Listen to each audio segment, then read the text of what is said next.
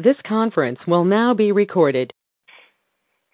Good evening, everybody. Um, this is the Livy Reading Group, and we are um, discussing books 24 and 25. It's Tuesday, November 10th, and um, we are uh, we are on at seven o'clock, no, eight o'clock Eastern time, and we are also going to be discussing an interesting section tonight, and I was thinking about titling it um, something like "Where's Waldo?" but "Where's Hannibal?" because it's it, he's he's not around as much as I thought he would be, um, and we had just been discussing uh, some other things about Livy right before we started the recording, so I don't want to. Uh, I don't want to ignore that. So, people, go ahead and jump back in again if you have any burning questions or uh, interesting uh, observations, and then we'll take it from there. Um, I've got some really good questions for us later too. So. I actually have a question. Um, yes, I'm trying who, to who find is it. This is Nan. Nan. I'm trying to find it in the text, and it's just uh, I've never seen it before. Um, they're talking about uh, their temple or making offerings, and it's to Concord, C O N C O R D. Yes. And I've never heard of that before in any context. And I just was that a god or was what what what is that in reference to? um, did did you say it was a temple? Of, well, I don't know. I, I I can't. I'm looking for where it was, but it's like they were going to a, a statue of Concord, or they were going to a temple of Concord, or right, right, something like that. And I and I'd never, you know, like you see, you know, Temple of Athena, or you know, making Apollo or Mars, or you know, most of the things I've heard before, but I'd never seen that before in ancient stories. Yeah. Um, I can't find it, of course, now. Yeah, it's not in the glossary, right? So what, what else? what do people think? I was wondering if it was not rather not a particular god, but rather, if you would, a spirit of unity, concord. Mm-hmm. And, and it is a capitalized concord, is that right? Yes. Yeah, yeah. There, um, in one of Horace's poems, he talks about how justice with a capital J and and fides or trust with a capital, you know, F I D E S. So these are personified values that they have, and concord is in there probably as well. Mm-hmm. And they did build temples to these abstract deities or spirits. I think yeah, I just spirit, found it. It's on page 220, the altar of Concord. Oh yeah, yeah, good. 220, and yeah. um, what's really interesting also is that Augustus built an altar of peace, and it's still in uh, in Rome. It's right on the Tiber, across from uh, was it Hadrian's tomb or Castle San Angelo, and um, so they were they were kind of treated like deities, I think. Right? It's on 220. Yeah. So the, the second half of the page, the um, second paragraph, at dawn the next day. Oh, awesome! Yeah, altar of Concord, and this was in looks like it was in Syracuse. Mm-hmm. And so, yeah, they also were um, were uh, celebrating and, and worshiping uh, the spirit, I guess, of Concord. That's great. Yeah. Now, what a um, what a, uh, a symbolic reference that is to you know the politics. You know, when you go to the altar of Concord and express yourself, and you know, try to, uh, I guess, use that as a as a support. Um, so it makes sense. It makes sense. Um, great. Anything else about that? Take a look at that at that paragraph. Um, this is when Adranodorus, he's the son-in-law of uh, Hieronymus, right? The uh, king of Syracuse that died, and um, I think is this when he was trying to win over the people of Syracuse? Let's see. At dawn the next day, Adranodorus threw open the gates of the island and came into the form of Acradina. I think um, he was holed up. He was, I think, was the tyrant dead now? And he was holed up in. That's what I was thinking too. I, I sent on email. I sent a map um, of uh, Sicily and Syracuse. So if you uh, if you if you can check it, your email, I got that out of a book, um, another version of the uh, Punic War, Second Punic War, and it's nice to see Syracuse and what they're referring to here. Who's going? Someone was going to say something. I was. Uh, this is Ed again. I was just jumping in, saying that uh, he had been holed up a little bit, and he was explaining why he had been withdrawn. Oh yeah, right. Very good. Um,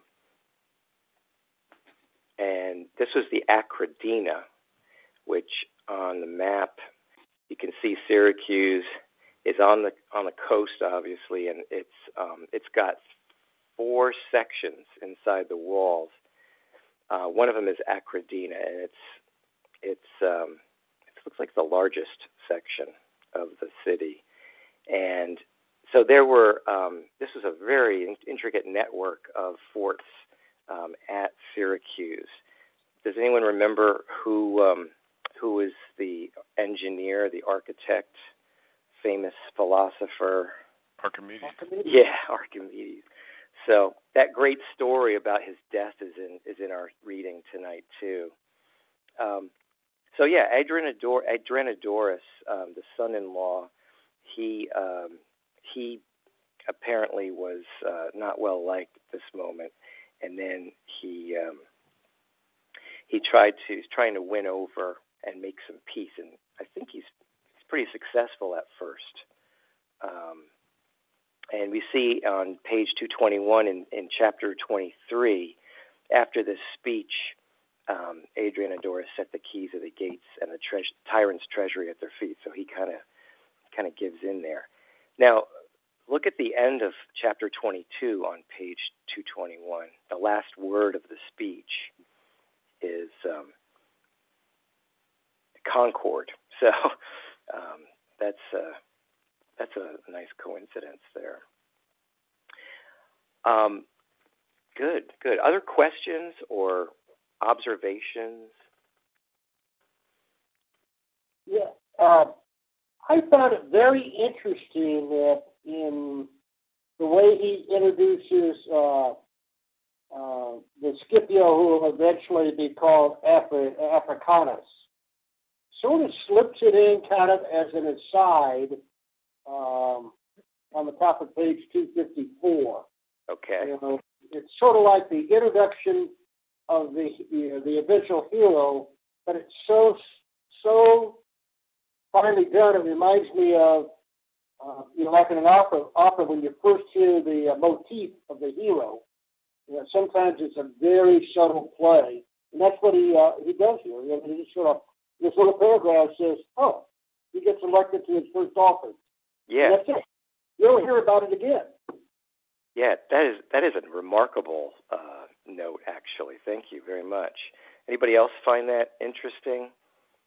Um, he, of course, is going to be the hero later on. Sorry about the spoiler alert there, um, but um, I I was interested here too. I put a little star next to this because this is the first time I noticed that he was presented, and I thought, well, wasn't he mentioned earlier than this? And I couldn't. I don't know if he was, but I looked in the index and I didn't even see this reference. Didn't even make the index. I mean, there are other references to him that are in the index, but I don't think this page even was mentioned as if. But I think it's a very important moment here um, where uh, he's mentioned, and he starts coming into his what you call into his own. Um, and getting involved. He's a curule aedile, um, which is um, an aedile, which is a uh, a rank or an office just below praetor, and um, his curule means he has a chair that he's allowed to sit in, which is a, a very important sort of author- authority uh, symbol. Um, so it's a pretty important post, and um, but he doesn't really play a part yet um, in the in the military operations. But he's definitely moving up. Great. Well, I think Livy, to keep his audience happy, would have had to get Africanus in there as soon as possible, right? Because of course, contemporary yeah. audience would say, "Well, where is he? Where is yeah. he?" He's yeah. By the way, they all know who he is, and they're yeah, sort of waiting for him to be introduced. There's his smiling face, right, peeking around there. That's good. That's right. Um, so it keeps the story a little lively, um, and then he does talk a little bit here. He says, "If all the citizens of Rome want to make me an aedile," Scipio declared, "then I am old enough." So there there you go. So there, people, you know. Um, and they were supporting him. Who knows what? Based on his personality, his skills, we don't know necessarily. So, um, and then we have our list of appointments there in chapter three of who is uh, who are the praetors um, and so forth. So yeah, and so the good thing is Livy kind of keeps us informed of this year by year, and uh, nobody really questions the uh, accuracy of that. But they often question so many other things. But this definitely um, seems to be unquestioned for the most part. Um, so I read in this Walsh book that um, Livy was using the annals of the Roman, you know, the priests they would keep records to call the uh, the annals, and they were just chronicles of some sort, and they would be um, including this basic kind of information. So maybe that's that's what's happening here. Livy is sort of inserting that into his narrative, and then helping us keep the dates straight, because that would be every year they would elect these different uh, these different people. All right, other um, other observations or comments?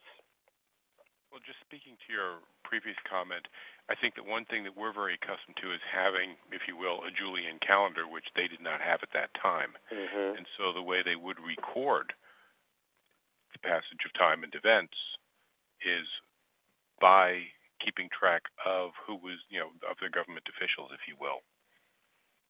Exactly. Yes. They they um they they said when you know in the year of the consuls X and Y, right?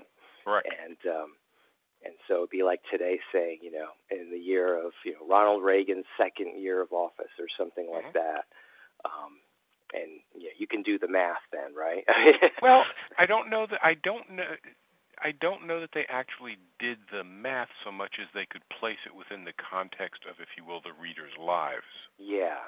Or their memory, so that you could find a context for when an event happened. We use numbers, but their numbers were unreliable. Not the numbers, of course, but their enumeration of the years were unreliable because of the slippage due to you know right years and things like that. One of the major reasons that they instituted the Julian reforms was because seasons were literally getting completely combalanced. right, because they had a lunar calendar first, yeah. right? Mm-hmm. Yeah, and that just didn't. Uh, it wasn't as long, right? I think it was like 350 days a year or something, and then eventually. Well, and over the years, it's not accurate. And, right. You right. know, I mean, you look at Roman engineering and then wonder how could they live with a calendar like that? yeah, they were creatures of tradition, that's for sure, right? Absolutely, really and that's reinforced throughout these two chapters with Livy's discussions of the various sacrifices and propitions that had to be made. I mean, never mind the auguries and the rest of it, the right. and so on. Right. Those things were really in, intertwined with with their daily and political life too, right? Mm-hmm. Um, I just, just couldn't help it, and so we we really do see that. We do see that mix get go, get in there. Um, um, good. What else? What else can we can we bring up at this point here? Well, this is Therese. Yeah. As, as usual, I'm very amused and amazed by some of the tactics that were used, and one of which was in Book 25 um, in Chapter 11 when Hannibal moved the ships um, of Tarentum mm-hmm. um, in carts across city streets into the harbor in order to um, form a blockade of the people that were at the Citadel there. I thought that was amazing. Oh yeah, well let's take a closer look at it. That looks like it's on page 265. Um, and can so tell us a little bit more. What what do you, what do you what do you see like very very more specifically like what's what's really fascinating about that? So so he's talking about at the bottom of page 266, he's um, calling all the Tarentines together and explaining the problems that they face. He saw no way of taking a well protected citadel by assault um, and had no confidence in the blockade as long as the enemy controlled the sea because the citadel apparently was up on, on the seaside on a very high cliff that they couldn't reach. And he said that if he had ships which he could head off the conveyance of supplies, the enemy would either immediately leave the citadel or surrender. And then Uh-huh. the Tarentines agreed, but they said they thought that the man responsible for the idea should also be responsible for providing the means to carry it out, which I thought was kind of funny. Um, and then they suggested that he bring Punic ships from Sicily, and he responds, he says, They will make it out, said Hannibal. Many problems that nature puts in one's way are solved by thinking them through. And then he talks about the fact that the city is on a plain and the streets are level. Right. he says, I shall transport good. Yeah. Yeah. he says, I shall transport the ships on wagons along the street that runs through the city center. I'm just like, yet again, here he is. Like, Yay, he's back. I know. because I really missed him. You know, like 24, book 24, he was sort of not really around, and I, I didn't really hear anything like this. And this really is the first time in a while that you know his interesting way of putting things comes up. That's that's really good. Um, he makes it sound so much so easy and matter of fact, doesn't he? yeah, You know? yeah. Um, but it's it's it's it's quite ingenious. Um, so, what do you think about that as far as Livy? I mean, he seemed to be really, really praising Hannibal in a lot of ways, and I know he criticized him too. But he seemed to Hannibal seemed to be the star of the show in the first few books. You know, 21, 22, even 23, and then this time around, I really, I, I don't know. He I don't think he disappeared, but he, he didn't seem to be playing as major of a role, or Livy wasn't focusing as much on him. So, any ideas about that? Am I wrong, or or is is is is there a reason maybe that that Livy? Um, Maybe Livy was disappointed in the fact that Hannibal wasn't a closer tonight. Yeah, yeah, and just kind of moved on to because it, it just seems like there was so much going on in so many places. And earlier before the recording started you talked about how the fact that the text isn't linear. And i think it's just because there was so much going on simultaneously. He did the best he could to try to put it all together. Mhm, Well, he seems to be. I mean, he's recording this as an annal, and he's relating what occurs in the various magistrates' terms throughout the, which, if you will, the Roman world that's you know applicable to Hannibal's war. But he's also, I sense, building a narrative where the Romans are still playing whack-a-mole with Hannibal, although Hannibal hasn't been, you know, really on the scene.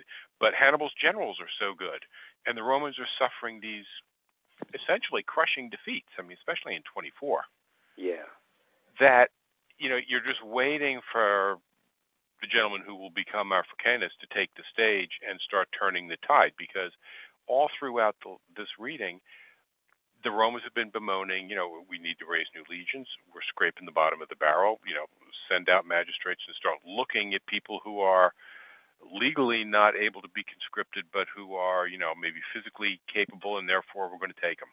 mhm, You know, Yep. private parties are going to fund ships and sailors, if you will. Uh, they're really pressed, or they seem to be really pressed, and he's making a great to do about that. And I, I don't know what access he had to any Carthaginian sources. Probably not much, because I don't think they left very many. But um, Hannibal seems to just be sort of cruising along. You know, I mean, he doesn't talk about getting reinforcements. Obviously, he wins battles, but in the course of, he must take losses. How are those losses made up? yeah, yeah. That is a good question. Um, you know, attrition, um, all kinds of things are affecting his troops. Even though he's, you know, he's not losing very many battles, but still, um, how does he uh, get reinforced, and how does he, you know, yeah. Yeah, I mean he's keeping a huge army in the field for seven years in at least 50% hostile territory. I mean, he's having a little bit of success with the city states coming over to him, or temporarily. You know, when he's camped outside their gates, they're his friends, and when he moves away, they start thinking twice about it. Mm-hmm. But yes, yes, definitely. Um, he's uh, he, you know, if they if they don't help him, they're going to help the Romans, right? So yeah. that's another thing um, that. Uh, that becomes a pretty important piece in the whole puzzle. Um, I was thinking that one of the reasons Hannibal isn't as much in the forefront is in book 24 at least is because of the shift of uh, focus. And we, we read a lot about Syracuse, for instance, um, Hieronymus and uh, Hiero and all these. And then we read, uh, actually read about some of the states uh, the cities that are on the coast down near the boot, you know, the bottom of the of the peninsula of Italy. And um, if you look at the map of Italy, for instance, and um, you look at these um, cities, they're all along the southern coast, and they're they're possible entry points for reinforcements. I think for uh, for Hannibal. You have uh, Rhegium, which stays Roman, Locri, which is going back and forth, like you said, um, and then Croton, which falls, um, I think, at the beginning of book 24. Yeah, but they're all very Philip's, right. Philip's invasion, yeah. It, it it it's difficult to judge. Well, I find it difficult to judge because I almost I don't entirely trust Livy in his narrative with respect to being well. There's no reason to think that he would be even-handed, but I don't know that he's. You know, I think he has a purpose in writing this history. Mhm. Yeah, I I think so too. I'm not sure what it is yet, but um, Andre, I this is how I yeah I would um, I would approach it if you look at it in a military campaign standpoint uh, Hannibal can no longer win the war. Right? Uh, and Roman is now Rome is sort of like uh, America is, is learning how to fight a multi-tiered campaign. And if you think about that, they if Rome can keep Sicily under Roman rule and block most of the entry points into southern Italy uh, from Hannibal. Hannibal is eventually going to wither away. He just, yeah, he can't, he can't sustain the campaign, and he can't sustain his forces at a at a level to make a be decisive. Mm-hmm. So Rome probably is saying, all right, we'll let, we'll just kind of keep him contained, and we'll handle Sicily, we'll control the seas, we'll eventually take care of Spain, and eventually Hannibal is going to have to leave. I mean, he, just can't sustain himself there uh, long term. Right. In other words, Hannibal can no longer win, uh, uh, and so the major existential threat to Rome is, is done. Well, um, that's a very that's a very interesting point. Um, what do other people think about this? Does Hannibal have any any chance left at this point? Um, what could he do to really, you know, change the situation at this point? I wonder. Hmm. Well, if he can't get the city states to come over to him, he's really stuck because he's, for all intents and purposes, lost his power base in Spain. Yeah. He's not going to. He's not going to get Gaelic reinforcements from the Gaulish tribes. Yeah, they're not very reliable. If the city sure. states don't come over, he has a problem. Going back to my previous comment about not trusting Livy, and again, it may be because Livy doesn't have access, the Carthaginians don't seem to really care. I mean, they've sort of turned Hannibal loose and then kind of forgotten. And every now and then you'll hear he gets some reinforcements or a fleet shows up, but there's no real discussion about what's going on back in Carthage with respect to supporting this war that they've started. Mm-hmm it's almost as though Hannibal's doing it all on his own, and the Carthaginians, you know, the Rome, the Romans are on the ropes and scraping the bottom of the barrel, fighting for their existence. The Carthaginians, it seems to be business as usual. Mm.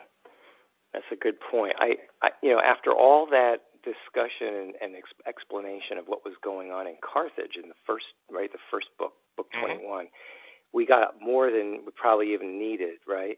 And now there's really nothing. It's almost like a communications, um, what blackout, you know?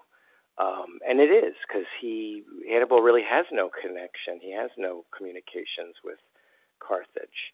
Is Carthage doesn't seem to be managing their endeavor. Mm-hmm.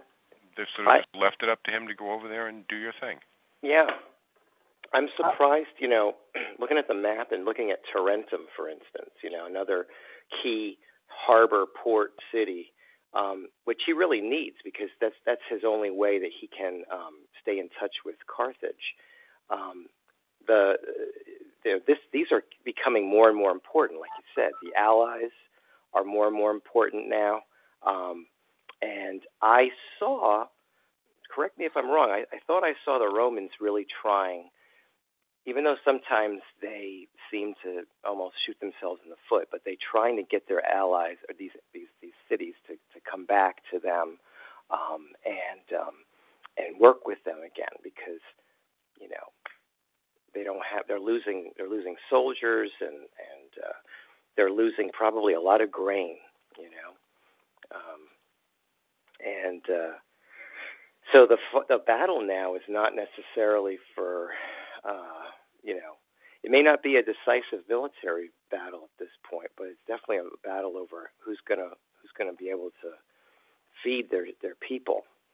Um, I don't know. Well, if you think about the geography, uh, Carthage uh, Carthage has lost control of the sea lanes. Right. Uh, you know, and as long as Rome holds basically Syracuse and most of Sicily, and uh, it's very in Sardinia and Corsica. It's very hard for Carthage to sustain provide any sustainment support to Hannibal. Um, I mean, this is a classic in bigger terms if you think about it. This is uh, Hannibal's like shock and awe. Well, mm. unless your shock and awe overwhelms and is initially successful, by God, the uh, the enemies figure out how to react and you know survive, and you can only do that once. And uh, uh, Hannibal, I think, strategically rolled the dice and uh, was not uh, didn't win, and now he's stuck. Okay, so so Hannibal is sort of has he has he been neutralized? Do You think? I think pretty much. Okay. Long term, but I think they're still going to yeah. take massive losses. Say, sorry, say that again. Uh, long term, I think I agree he's been neutralized, but I think that in that future period, they go they realize they're going to take massive losses. Now it's a war of attrition. Mhm. Okay, and if it's a war of attrition, then the, that's that's a war that Rome could probably win, right? Um, well, yeah, because most of the cities that are at risk are not really Roman. Uh huh. Now, the main source of grain, uh, Carthage really grows its own food. Um, that part of North Africa was very fertile at that time. But the next biggest breadbasket is Sicily, and um, that's where they fought the first Punic War. Um, it really wasn't fought on Italy or in in, in uh, North Africa. So uh, I think both sides, you know, if they're if they're if they're looking to feed their troops, because most of Italy by this point has been pretty ravaged.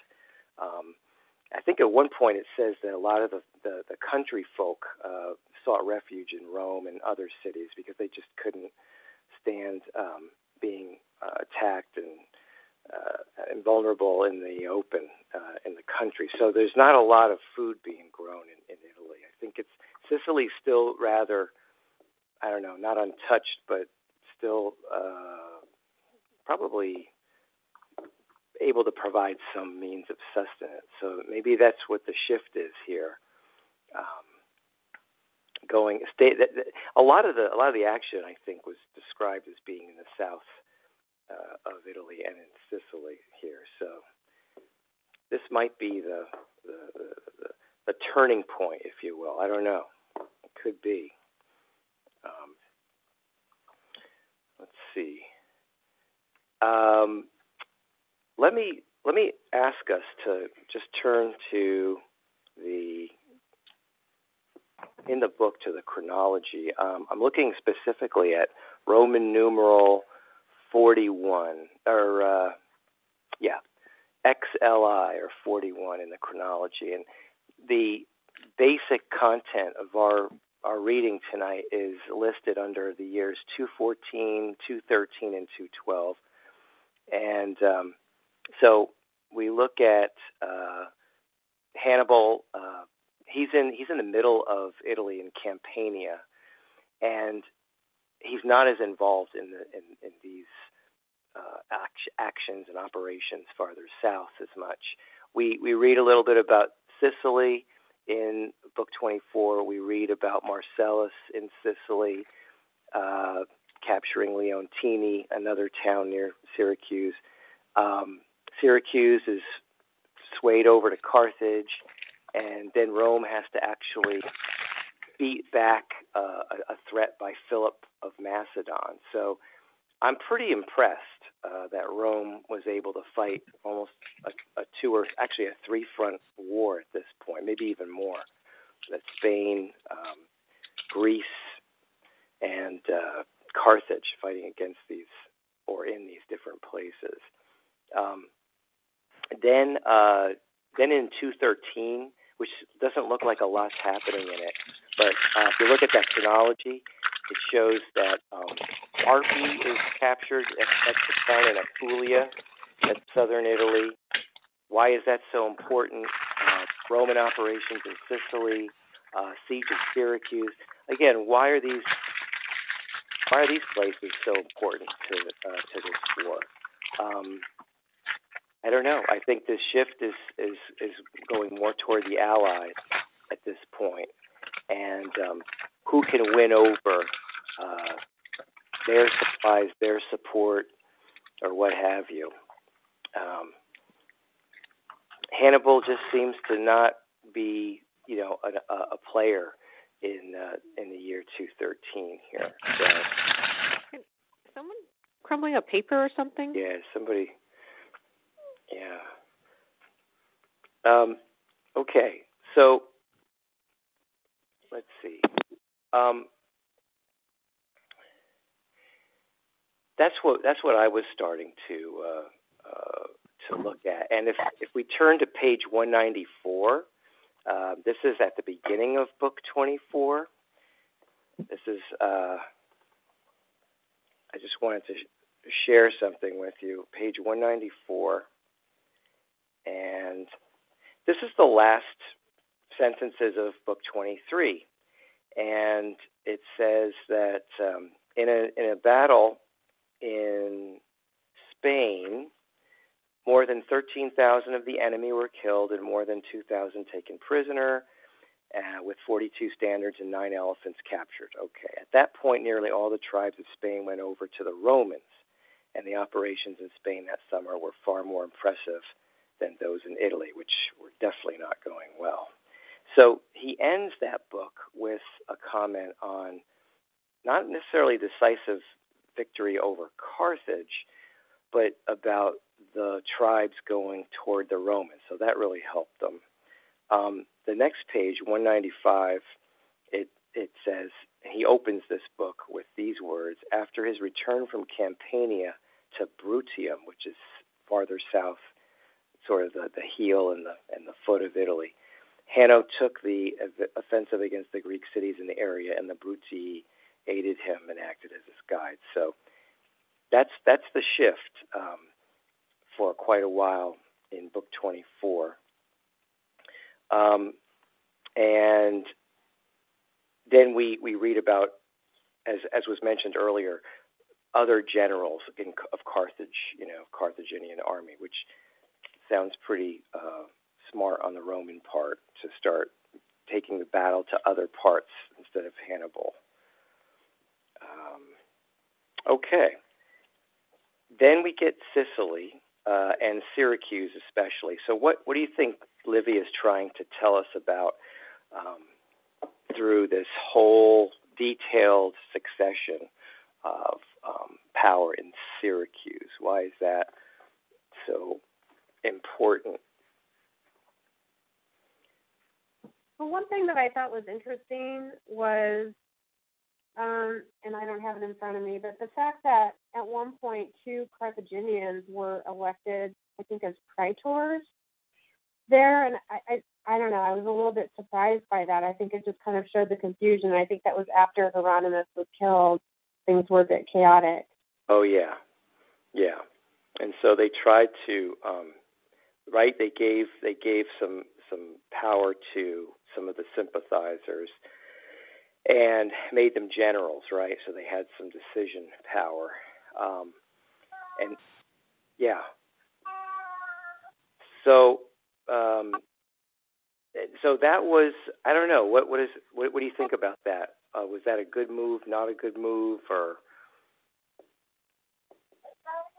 well, I, to me, it just seemed like things were in disarray um, at that time. And then, um, you know, the whole part of, I think it was Adranodorus coming forward and, and then um, the people rising up against the royalty and deciding to kill all the royalty until then they didn't, but it was too late.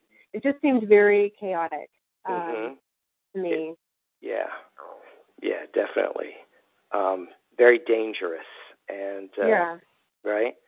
Mm-hmm. So, yep so in a sense, Livy kind of encapsulates what anarchy can can look like, and civil dis- dissension, and, and almost a civil war, I guess, um, mm-hmm. in this right in this very very key city, probably the most important city in Sicily, um, and uh, yeah, what else? What else do we get out of this? Um, again, very detailed description. Um, that uh, that Livy provides. Um,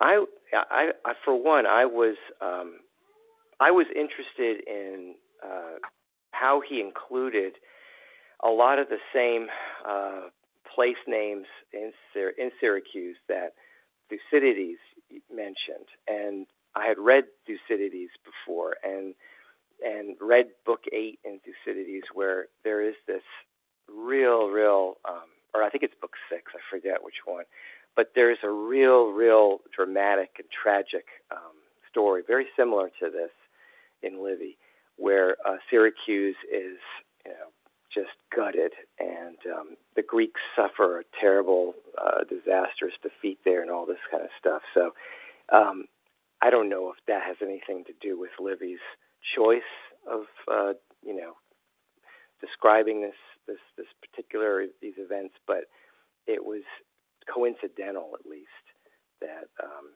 that this kind of thing, history was sort of repeating itself.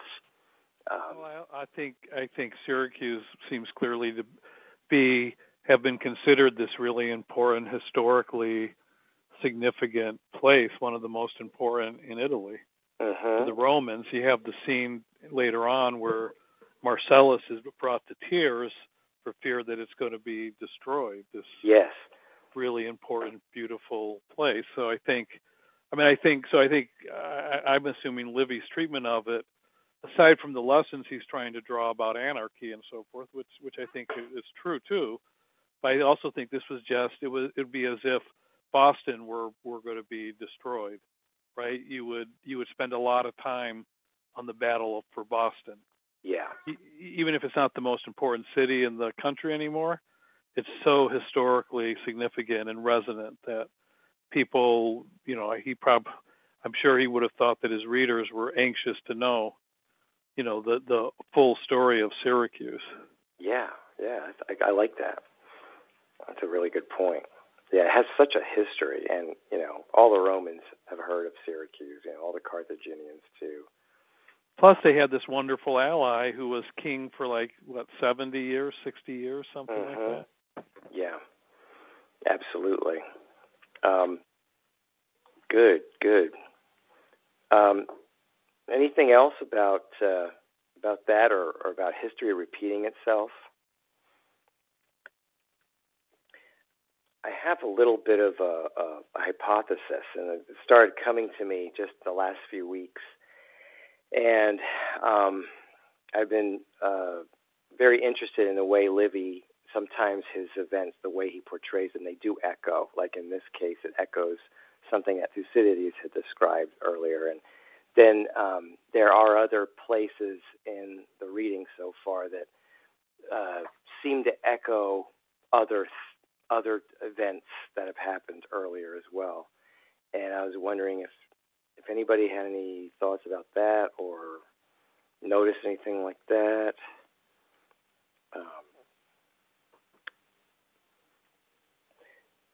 some some people may feel that that is maybe compromises Livy's uh, uh, accuracy or whatever if he's you know relating events that seemingly uh, mirror other ones or so forth. But um, I've been reading about the Stoics and how the Stoics believe that everything kind of repeats itself. I mean, they say if, whatever you've seen in 40 years of your life is enough because you know no matter what time period you live, if you if you've lived at least 40 years, you will have seen pretty much everything um, that there is to see. Now, that doesn't include washing machines and automobiles or anything, but it does. I think it does mean uh, the way humans behave. So this guy Walsh I'm reading, you know, his, his book about Livy, he does say that Livy was uh, influenced by Stoicism. So maybe he has that sort of recurrent historical kind of point of view. I don't know. I was just, I'm just kind of exploring that now. So. Well, we certainly see that in the Middle East. That's not really a topic for tonight, but um, with the U.S. involvement, um, with you know, differing sides depending on their agenda. And then, you know, ultimately, American soldiers get killed by people that have been trained by the United States in the previous decade. So, I mean, I think that that is that that's a very true statement across the board. Mm. Mhm. Good. Good. Um, let's see.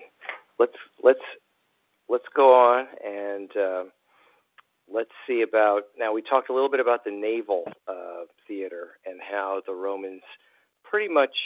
It seems like they have some sort of naval control. Is that right? Do they?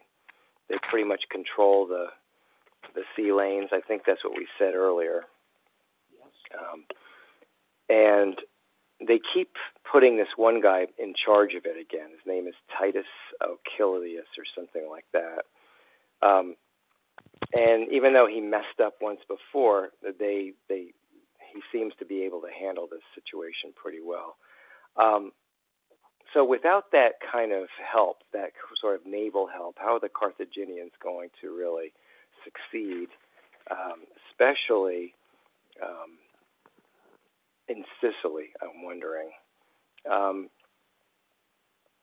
well, and, Sicily wasn't a huge factor. Also, the plague that struck. I mean, I think that that didn't that have a huge impact on wiping out. I mean, I think it was mentioned that the Carthaginian land force was wiped out by the plague, and so whatever hopes they might have had in the whole uprising, uh, nature took care of it.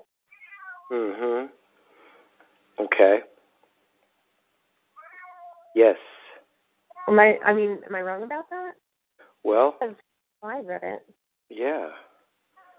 It's it's um there's still like if we look at the map, the Syracuse is on the eastern side and that's where a lot of this is happening. There's not I guess they're starting to move further inland uh, and and west in Sicily as well. So at some point, um, they're going to have to, uh, you know, I think, make a bid for it. Um, the whole island, I think. Is that what happens in book 25? Is that do we see that sort of move? Um, well, that's where Balakar like makes an appearance, and he, I think he faces off with Epictetus. Mm-hmm. Then it was just kind of weird because there's a face off, and then all of a sudden Bomilcar flees to Tarentum. Oh, right, right. I don't know if you, that's in uh, chapter 27. Uh-huh. So it was just kind of like, ah, oh, here I am, we're going to go. And then all of a sudden it's like, no, it's not going to happen. Yeah, yeah. And if we look at book 25, right, there's Tarentum. We see um, uh, more action around Syracuse with Marcellus, and then this terrible plague. Um, why don't we look at some of that? That's that's pretty that's pretty interesting, and it's pretty dramatic too. Let's see if we can find that in book 25. Book 25. Let's see. Um, okay. Plague. Okay, I think we're on page 289. Oh yeah, 288. Okay. So, right, what you were saying is um, there was uh, there was this struggle between Ep- Epicides, right, and Marcellus, and the, the Punic fleet also landed. I'm looking at 288 in the middle of the page. Uh, okay. Punic, the Punic fleet also landed on the shoreline between the city and the Roman camp in order to make it impossible for Crispinus to be sent assistance by Marcellus. So there's still some naval struggle going on here. The, the, the Carthaginians aren't totally out of it. Um, and Marcellus forced Epicides back into the city. Um, okay, now both sides face the further problem of a plague. This is the last paragraph on page 288, um, which was such as to easily distract attention from strategic planning for the war. And uh, I thought was a pretty nice way of putting it. I mean, I think there's some sarcasm or something in there. Yes, yes. Now, take a look at this. This is really something. Um, the way that Livy describes this is it just sounds a lot like the plague in Athens um, in Thucydides. It, it sounds like um, the, the, the, the famine in, around Syracuse in Thucydides.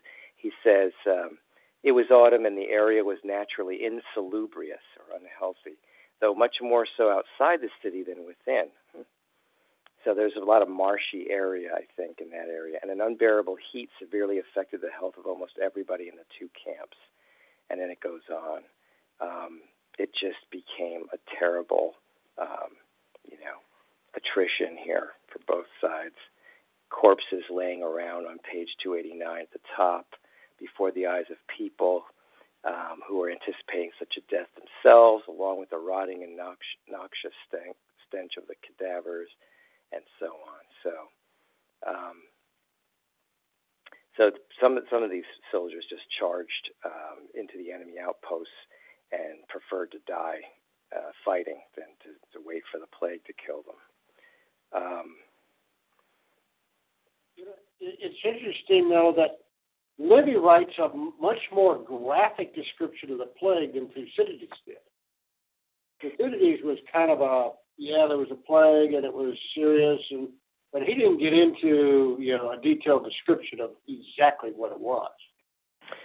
Yeah, this is pretty. This is pretty uh, descriptive for sure. I I think I do remember those Thucydides saying that people um, were so thirsty that they um, they crawled into wells and then they just uh, you know they just died and there were just dead people in wells. But but I don't know if there's anything else. I mean that maybe you're right. It's it wasn't it wasn't very very detailed as this. Um, Isn't this Livy? Livy has these flights of uh, rhetoric and uh, you know descriptive writing that uh, you know it's like an aria in an opera. You know, all of a sudden it bursts into this wonderful uh, descriptive piece, and then he goes back to the uh, trying to maintain a narrative. Yeah, he really gets. You're right. He really gets into it. It's a real scene, you know, that he describes here. I think you're right. You could almost see it. I mean, you could paint a picture with these details. Um, where he got this information, I could just imagine, you know, it being passed on orally or something. Maybe it was written down in some of his sources that, that he had access to, but it definitely seems very real. Um, and uh, he may even been been using uh, another plague that he himself had seen or was more uh, closer to to kind of help use to describe this scene. I, you know, who knows? Um,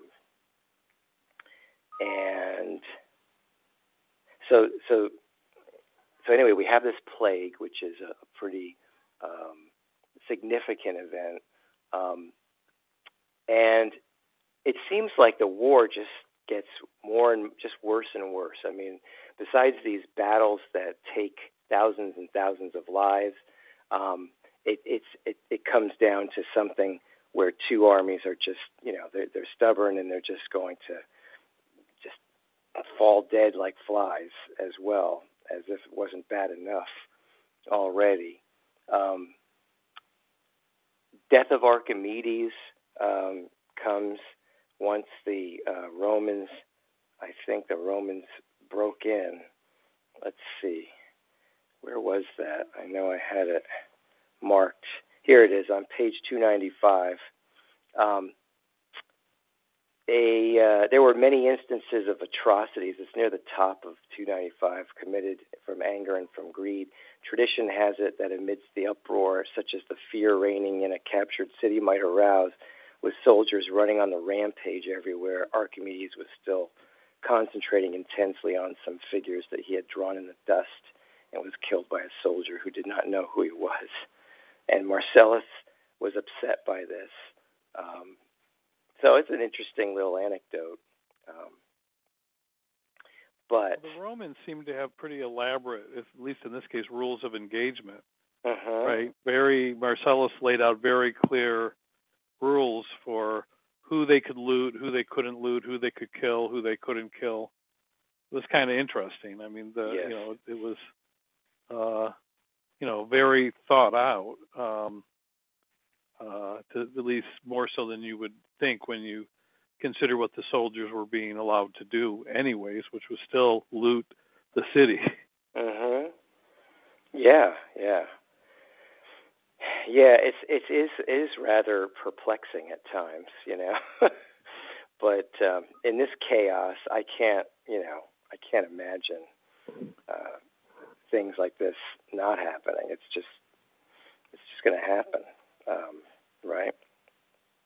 Um, what's really interesting on this page to me also is that um, halfway down the page, this guy Titus Otacilius, um, who was the naval commander of calling the admiral, I guess, of, of the Roman Navy. He crossed from Lilybaeum, which is in Sicily, to Utica, and Utica was in Carthage. This is North Africa. This is, you know, Carthage, this home, you know, one of their, their ports, one of their home ports. And he crosses with 80 ships, quinqueremes they're called. And he, he entered the harbor of Utica, captured some transport ships and grain, and then he um, and then he went ahead and raided the area around there, and came back to Sicily. That's Lilybaeum two days after setting sail, and he brought all this stuff back. So, I think that that to me is extremely telling. Um, what do you guys think?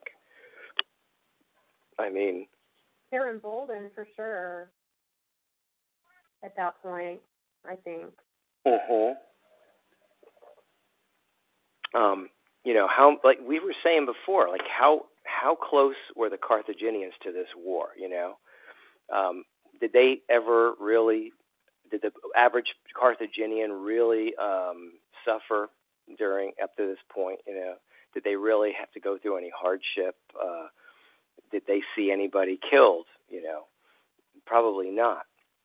Um, they're not even really, you know, they're not even aware of what's going on most of the time. So it's it's a distant war for them. And now, all of a sudden, um, the Romans are somehow able to, you know, make make uh, landfall on their country. So, um, and this is how Scipio is going to eventually uh, really hurt the hurt Carthage is by bringing the war to them.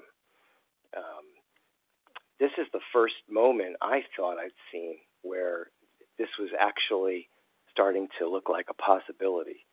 Um, if the Romans could do this, they might might be able to bring some troops over. Um, if the if the if the Carthaginians can't stop them, I mean that just that was very surprising.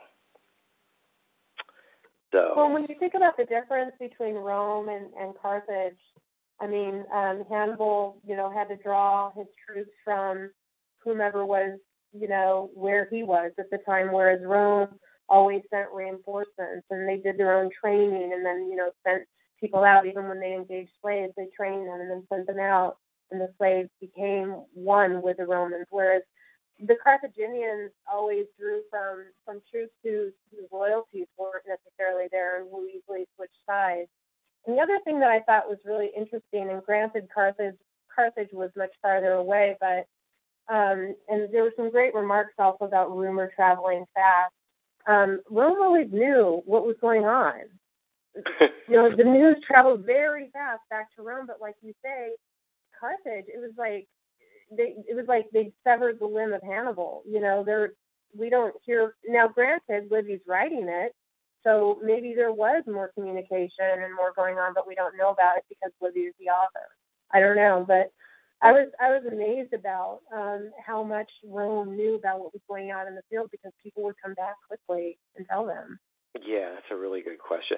Um, yeah, how how um, how effective, right, was communication here? Um, well, did uh, yeah, did uh, you were saying Rome was staying informed? Is that right? Rome. Pardon me? Oh yeah, I mean, I felt like Rome always knew what was going on, and there were a couple places there was some clever language, and I don't have it right in front of me, talking about how quickly rumors spread and how. Oh yeah, yeah. You know, Rome knew almost immediately what was going on in in the city states in in Italy. Uh, now, and I guess what I was saying is, you know, we don't hear about Carthage um, knowing anything, but it, it could very well be because Livy wrote it. You know, yeah. we don't know Carthaginian perspective from the people that were in Carthage. Yeah, that's that's a really good good observation.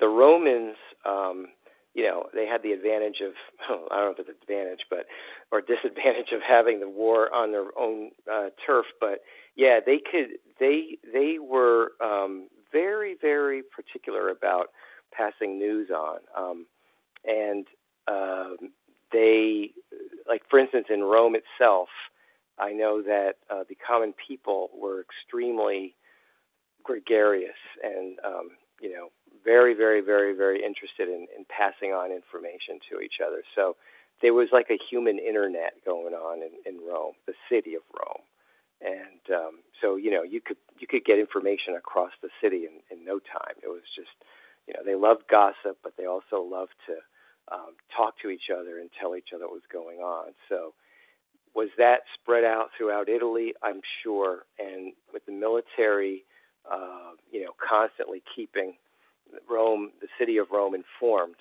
Um, I, I don't doubt it at all. You know, and um, rumor was always a big problem in the city as well. But could uh, Carthage stay uh, updated?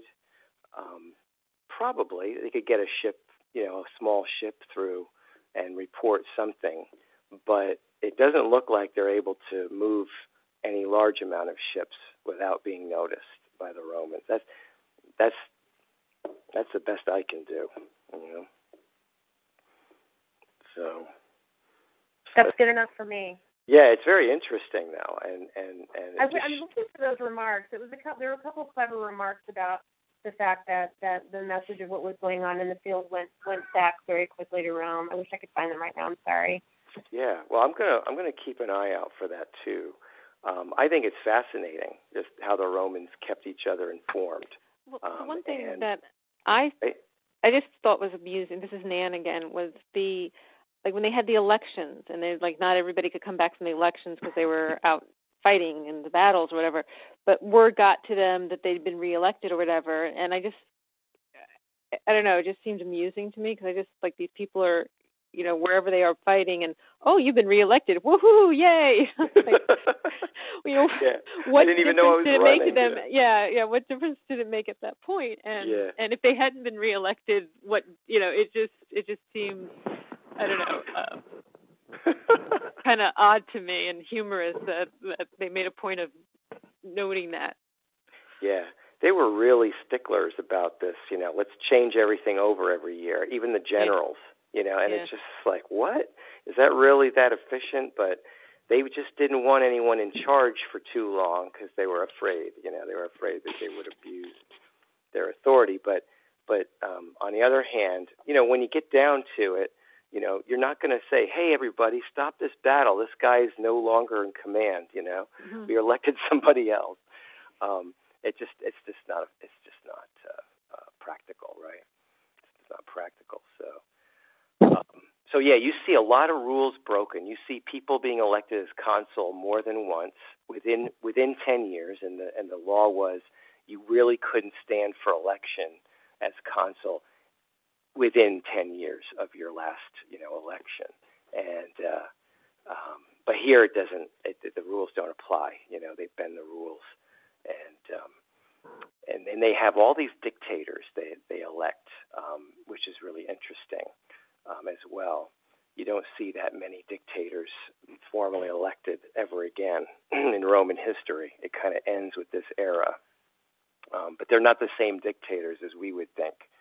Uh, you know, of modern dictators. Um, Great. Other any other observations? We're kind of we're kind of running out, I guess, of time, right? We go to, do we go for an hour? Is that right? Yep. Okay. So, any final thoughts or comments or questions? I actually thought the most the the, the thing that that struck me, I mean, that was the most surprising to me, um, knowing what we know about about Rome's imitation of Greek art, was at the end of the chapter 25, where Livy complains that about the the spoils returning to Rome, that that apparently did not happen previously, and specifically that it's what started the appreciation for Greek works of art Oh yeah, yeah. which, Oh, which, yeah. which he's disapproving of. He's saying you know, this was a terrible thing that we we learned to appreciate Greek art. It's Yeah. just I I had no idea that you know I mean that it was I mean just the kind of thing you don't think about. It had a starting point, or certainly that it was frowned upon because it, it's again it seems like that became so such a standard part of of the Hellenistic age and Roman culture was you know, to imitate and and and and collect Greek art. So yeah. I, I just thought that was very interesting. Thank you for bringing that up. That is such an important part of, of this because I'm reading um, a, a Roman comedy right now with my with one of my classes, and it's by Plautus, and he was writing these comedies at this time during the Second Punic War, and it is the um, earliest. Uh, is the earliest com- Roman comedy. You know, they didn't really do this before then, and it was because of exactly what you're saying, because of the contact with Greece, and it all, you know, strangely enough, in the middle of a war, these cultural exchanges happen, and um, after this, Rome is sort of transfixed with this different cultures, especially Greek culture, and it, it invades their entertainment and they have a tradition of Roman comedy after this. And um, it's just fascinating. It's absolutely fascinating. Why did it happen at this moment? But this Well, is when certainly historically true that large scale wars have can have enormous impacts on I mean really cause un unheard of changes in national culture that would have never been contemplated, right? Mhm. You know, that's happens again and again. Yeah. you know throughout history so i guess it would it's quite plausible that for whatever reason these these wars one of you know created this cultural transform or you know sparked a cultural transformation Yeah, it really did. And we'll talk more about that because there's, you know, we still have a lot more to read here, but let's look for that too because I think there's a lot of parallels, you know, like looking at America after each world war and how we changed, you know. Um, it's just it's just dramatic. It's very effective. The other thing is that um, I also learned that the, the plays that were written by Plautus are the earliest the earliest complete works of literature that exist. So it is almost like the birth of Roman literature. I mean, up to this point, you know, there just wasn't anything really substantial. And this is where Roman literature is born too at this moment, as well as you know arts and all this other stuff. It's just I just didn't realize that. So great. Anything else? Yeah, Andre, I, I enjoyed the parallels with today that uh, the revolt of the tax collectors. And, oh yeah. there was a, you know, earlier. There's there's great patriotism. All the contractors aren't going to make money, and we're going to delay, and how wonderful this all is. Not many more years later, we got the revolt of the tax collectors, fraud, abuse, you know, contractors uh, taking money. I mean, so nothing's changed. Oh gosh, yeah, and they're just so reprehensible. It's, I mean, Livy does he doesn't hold back on that. You're right. uh, ay, ay, ay. Good. What else? Anything else? Well, that's this was great. Thank you all for um, for uh, discussing this with me, and um, uh, I look forward to our next call. Phil will probably be back. I'm sure he's in. Is he in Dubai still? Um, but we say hi to him if he's listening or when he gets a chance to listen, and um, we'll welcome him back. Thanks for moderating, Andre. Oh, you're very welcome. Thank you. Thank you, guys.